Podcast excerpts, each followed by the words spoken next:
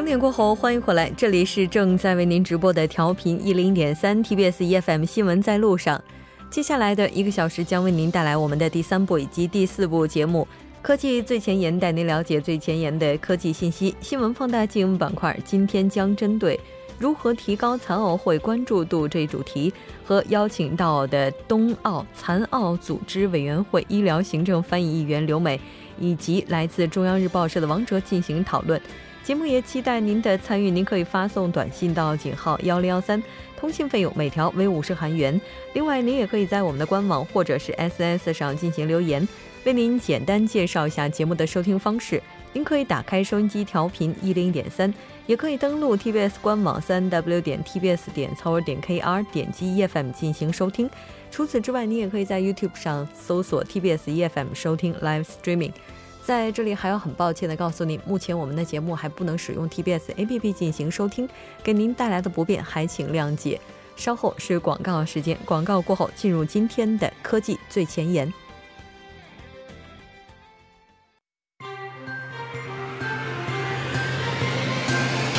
发现新科技，体验新生活，带您了解科技最前沿。好的，欢迎回来，科技最前沿带您了解最前沿的科技信息。接下来请出栏目嘉宾董科，董科你好，木真你好，很高兴和董科一起来了解今天的科技最前沿。哎，不知道为什么总觉得好久不见的感觉。是啊，转眼时间过得快，但是呢，现在三月份嘛，怎么说，嗯、大家都比较忙，因为是开学季嘛，嗯、所以说我今天带来这个话题就是跟开学有关的一个话题，跟开学有关系。这是哪方面的？那你看这几天刚开学嘛，除了家长、孩子、老师们忙，那还有一个地方也比较忙，你可能想象不到，那就是眼科医院。嗯，哎，对，你看啊，我这么跟你说，孩子们，你想想，放了一个暑假，嗯，每天呢在家是电视、上网、玩手机，对吧？嗯、结果开了学以后，发现哎，黑板看不清了。那注意用眼卫生，预防近视，家长们都是一个很上心的事情。嗯，那所以说呢，这一开学的话，就赶快该配眼镜配眼镜。嗯，那不过配眼去眼科了以后呢，有不少人他并不是因为有不少孩子他其实不是因为这个看电视看把眼睛看坏了，嗯、而是因为他太用功的练琴了。嗯，哎，有这么一个说法，可能。不少人还是第一次听到，那就是这个十个钢琴童，八个近视眼儿啊！哎，我今天就想说一下这个，这好特别啊！但是弹钢琴的话，因为这个眼睛可能要不断的跟着手指来走，它不是能够活动我们的眼部肌肉吗？这怎么回事儿啊？怎么说呢？那钢琴，我这个先把这个近视一说吧。嗯，那一般来说，你看近视的话，它主要原因是遗传，对吧？那遗传呢，占了这个近视全部比例的百分之三十以上。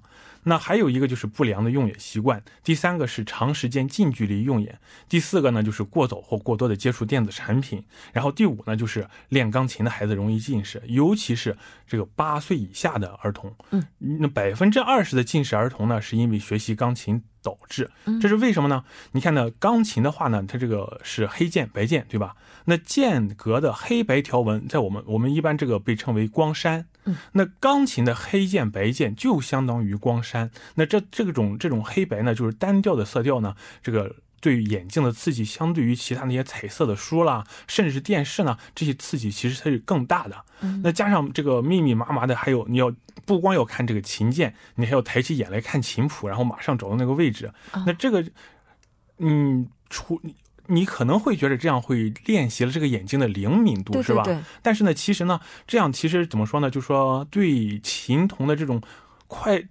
其实一种双重打击吧，嗯，那一边看琴谱，然后一边看这个黑白键，所以呢，其实眼科专家的话，并不建议孩子这一般一一到四岁的时候就开始学琴，而是呢，建议在这个六到八岁以后，哎，那眼球发育这个是到了七八岁的时候呢，它就已经相对稳定了一些，嗯，然后到那个时候，那小朋友再来学钢琴的话，可能会更好一些。或者咱们把这个钢琴键不要刷成黑白色的，就是用绿色呀什么这样对眼睛刺激比较轻的一些颜色，应该也可以吧？我从来没想过，但是我觉得你这个主意太好了。那低音阶用绿色，高音阶用红色，是吗？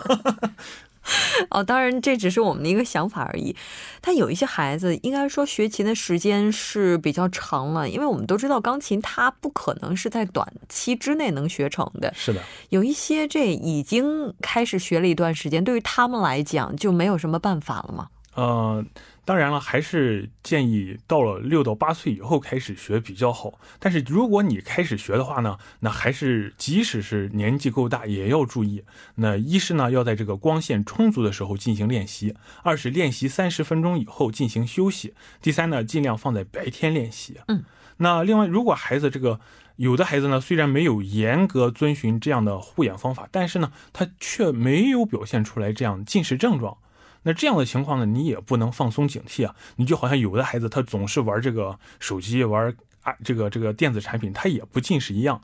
那这样的孩子呢，他可能怎么说呢？就是远视储备比较多，就是说他这个远视度数比较高，是吧？那远视眼的话呢，也有可能发展为近视眼，那也不能用眼过度。那视力好并不一定能说明这个没有度数，远视度呢在三百度以内，没有弱视斜视，一般呢不需要治疗，那定时这个复查就可以了。另外呢，可能这个还有一些家长，他就觉得，哎呀，那孩子嘛，这个还是练钢琴为主吧。毕竟现在这个手术条件这么好，那如果一不小心近视了，那以后去做个这个激光手术就可以了。其实呢，近视手术也不是说可以随随便便做的。首先呢，它对这个角膜的厚度有一个要求。另外呢，就是说也是一千度以上，好像我据我所知是一千度以上就不能做这种手术了啊。其实不管怎么样，手术的话对人体还是会有一定伤害的。最好的办法肯定还是预防。那在开学季的时候，咱们也来分享一下怎么样保护我们的眼睛。我记得咱们那会儿应该是在课间休息的时候做一些什么眼保健操之类的吧？对，眼保健操，我觉得那简直是最好的。啊，这真的，我们小时候就上那个健康卫生课嘛，对吧？然后老师说你们怎么注意这个用眼卫生，就好像那个什么一尺一寸一拳头。嗯啊，我都已经忘了。啊，那我那我再跟你重新说一遍啊，嗯，就是这个眼和书本的距离是一尺，然后呢，握笔手指和指尖这个笔尖的距离是一寸，然后呢，胸口和桌子的距离是一拳。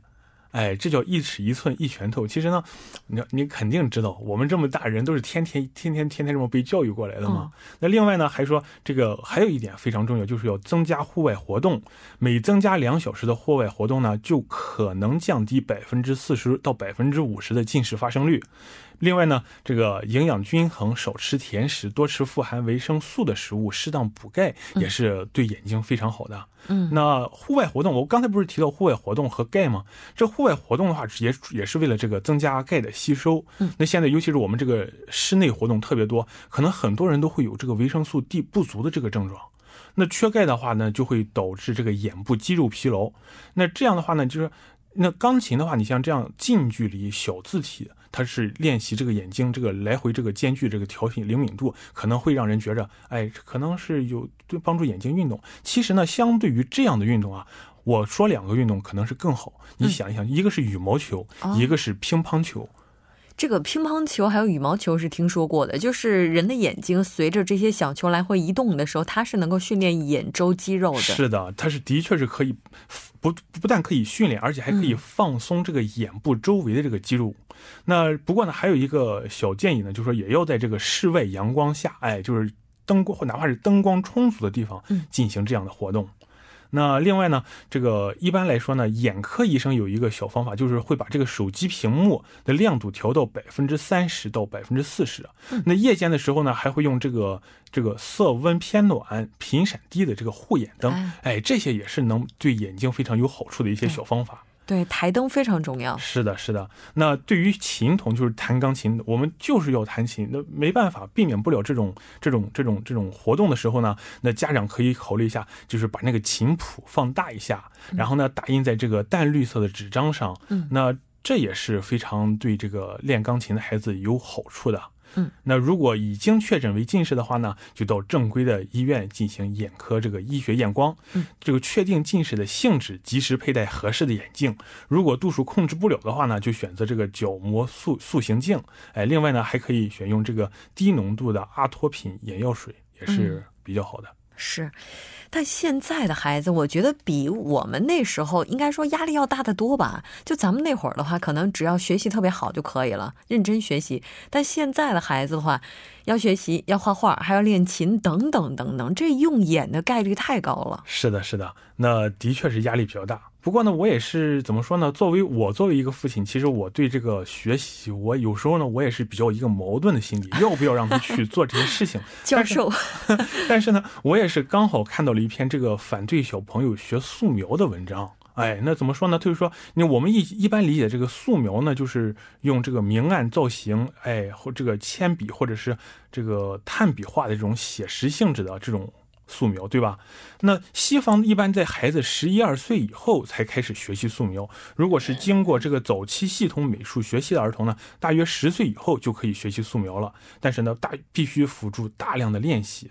那为什么这个我们其实身边呢，其实有不少儿童这个学素描这种现象，也是很小年纪啊。那主要就是因为这个素描它是美术高考的必考科目嘛。嗯。那很多家长觉着，哎呀，从小就学，将来一定用得上。到时候呢，这个素描基础一一定扎实，功底一定深厚。嗯。但是呢，跟钢琴我们刚才谈到的钢琴一样，也是不建议过早学习的。但是这个就是不是出于视这个视力方面的考虑了，嗯，而出于这个心理方面的。考虑啊，嗯，那一般来说就是，如果过早学习素描的话呢，它可能就是违背这个儿童心理认识规律，不利于这个儿童美术学习的健康发展。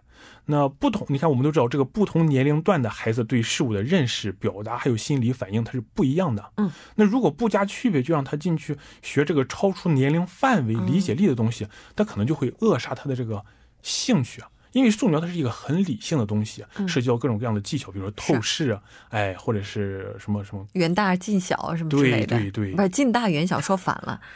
但我觉得有的时候美术老师带着孩子出去写生啊什么的，这些还是挺有意思的。是的，所以关键就看我们是怎么样让孩子去接触这些东西。是的，这可能是最重要的。好的，非常感谢董克今天给大家带来的这一期节目，我们下期再见。谢谢木真。稍后来关注一下这一时段的路况、交通以及天气信息。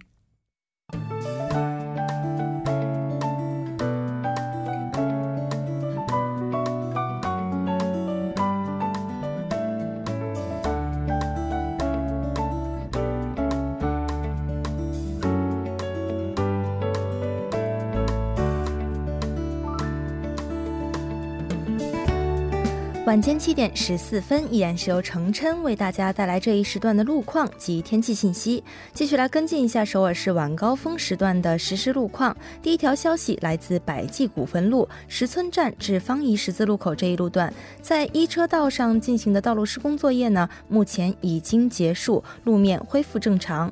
下一则路况来自中央路新亭十字路口站至木洞十号园区方向，不久之前呢，在该路段三车道上进行的道路施工作业。业已经结束，三车道恢复正常通行。接下来是在奥林匹克大路河南方向汝仪下游至汝仪上游路段，刚刚发生在三车道上的追尾事故呢，已经得到了及时的处理。但受事故余波影响，目前该路段拥堵的状况是比较严重的，还望途经的车主们参考相应路段，小心驾驶。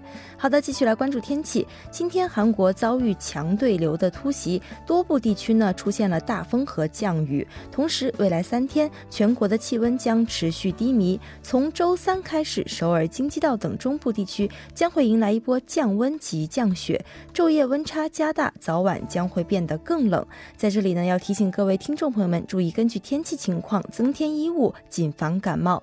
来关注首尔市未来二十四小时的天气预报：今天夜间至明天凌晨晴转多云，最低气温二度；明天白天多云转晴，最高气温九度。好的，以上就是这一时段的天气与路况信息，我们稍后再见。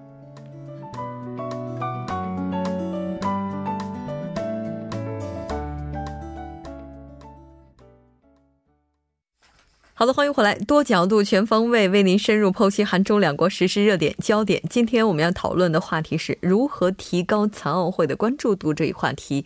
节目也期待您的参与，您可以发送短信到井号幺零幺三，通信费用每条为五十韩元。另外，您也可以在 YouTube 上搜索 TBS EFM，在收听 Live Streaming 的同时点击对话窗参与互动。那今天我们请到直播间的两位嘉宾，一位是来自平昌冬奥残奥组委会医疗行政翻译议员刘美。刘美，你好，大家好。大家听到这个声音，应该会觉得非常熟悉啊！因为之前我们在冬残奥会每天进行特别报道的时候，刘美都是在现场为大家连线。今天终于把您请到了直播间，非常高兴。那另外一位嘉宾依然是老朋友，来自中央日报社的王哲。王哲你好，主持人好，大家晚上好。那很高兴跟两位一起来讨论今天这个话题。昨天晚上刚刚落幕的平昌冬残奥会，无论是对于东道主韩国，还是对于下一届冬残奥会举办国中国而言，都是取得了一个历史性的突破。中国的话，轮椅冰壶队在决赛当中是经过加局，是以六比五击败了挪威队，获得了冬残奥会历史上的首枚金牌。吴有多为韩国赢得这届残奥会首枚奖牌的申义贤，在中国获首金的同一天，再次为韩国摘得了首枚金牌。然而，韩中两国连创佳绩的另一面是，相比于平昌冬奥会而言，残奥会受关注度非常低这样一个事实。咱们今天就来讨论一下。首先，我想请问一下，就两位就残奥会就这一届哈，那对这个本身关注吗？就无论是冬残奥会也好，冬奥会也好，等等。如果我等我先不问刘美老师了，因为刘美老师是在现场。我先问王哲。其实说来惭愧哈，我看到这个残冬残奥会这闭幕的消息，还是通过今天的一些新闻报道。就包括咱们中国北京也在上面有一些表演嘛，就看到这些报道啊，残奥会开完了，嗯，这才了解到。所以其实对于这个比赛就更别提了，就只知道咱们是拿了一枚金牌，就刚主持人讲的一样。也包括咱们这个韩国朋友也，韩国运动员选手也取得了很好成绩。嗯，也就是我全是通过事后的一些新闻报道才了解到相关的信息。嗯，是。我想问一下我们的留美议员，如果您要是不在现场工作的话，会对这样的赛事关注吗？我想，如果我不是本届残奥的一员的话，我可能会在电视上观看赛事转播，估计不会专门去观看现场比赛。嗯，哎，这其实就是问题了。你想想看，我们现在坐在直播间里里的三个人。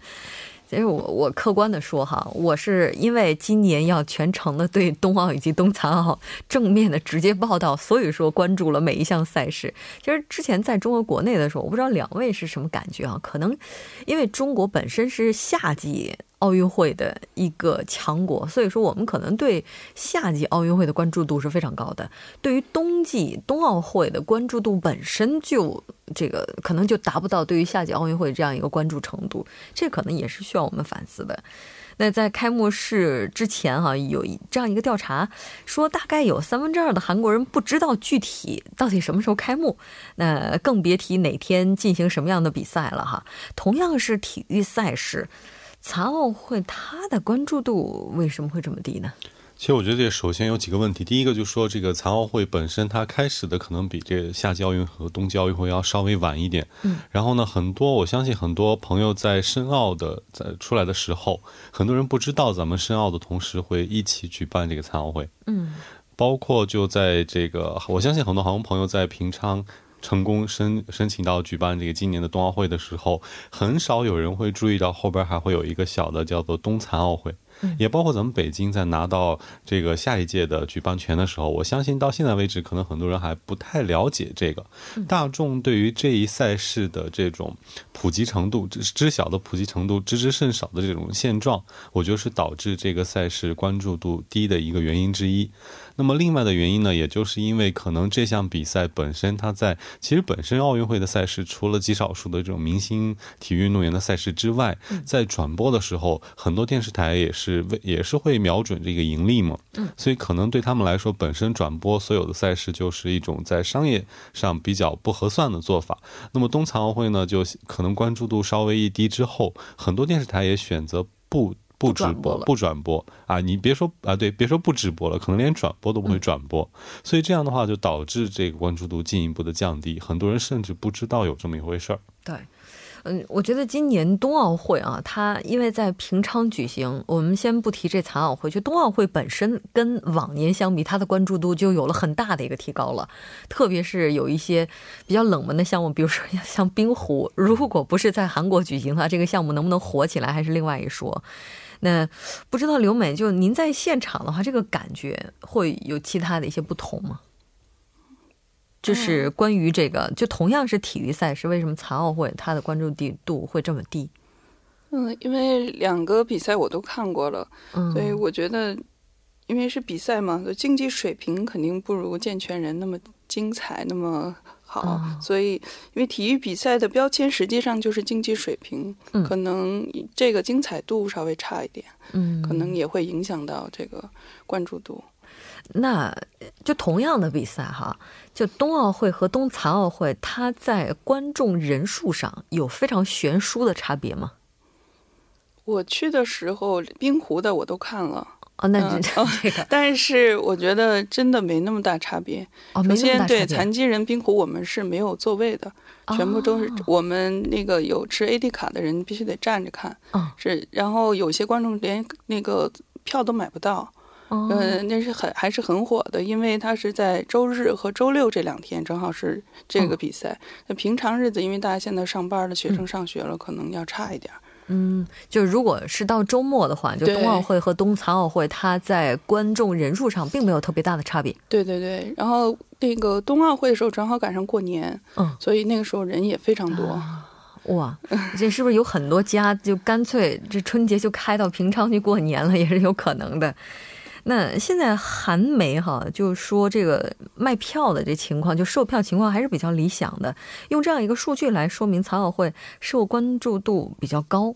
那但是外媒哈，这个外媒说这现场还是有很多空位置的，甚至会让志愿者去往里边填空。哎，真真是这样吗？就周中的时候，就因为观众没坐满，然后外媒就拍照或者怎么样，就拍出来很多空位置，可能不太好看，就让志愿者去填空。会吗？嗯，我去看过好多场比赛，大概有八场。对，但是平昌冬奥组委给我们工作人员和志愿者发的通知是允许我们持卡去看观看比赛，嗯，但绝对不是让我们去填数的啊，因为。呃，就像我刚才说的，周六周日进行的冰壶比赛，我们都是站着看的。嗯，呃，当然也有一些比赛是空的，就是呃座位比较多，这个时候我们会坐在那个空座上看比赛。但有空位不一定说不一定说这个票没有卖出去，因为据我所知。那个奥运票务售这个销售情况是一个非常复杂的系统，有组织票、福利票，嗯，还有旅行社团的团购票等等。即便是没人做，但很有可能票已经是卖出去的了啊！就是又是所谓的 no show 呗。这这种情况怎么在奥运赛场上也会出现？这确实是应该反思一下的一个问题了。那咱们，嗯，先说吧。这冬奥会的话，关注度是比较高一些哈。残奥会咱们一直在说，它可能在关注度上不是那么高。那为什么还要举办呢？其实我觉得这是一个伪命题啊，因为这残奥会本身的意义就很大。首先，不管这关注度不关注度，我觉得能够提供给这些可能说是就稍微身体上有些障碍的人，给他们一个公平的机会，让他们跟这个身体健全的人一样，有一个可以竞争的赛场。嗯，其实我相信很多这个这些朋友们都，包括这些有些先天或者后天的这种身体上稍微有一定障碍的朋友，他们也是很热爱体育运动的。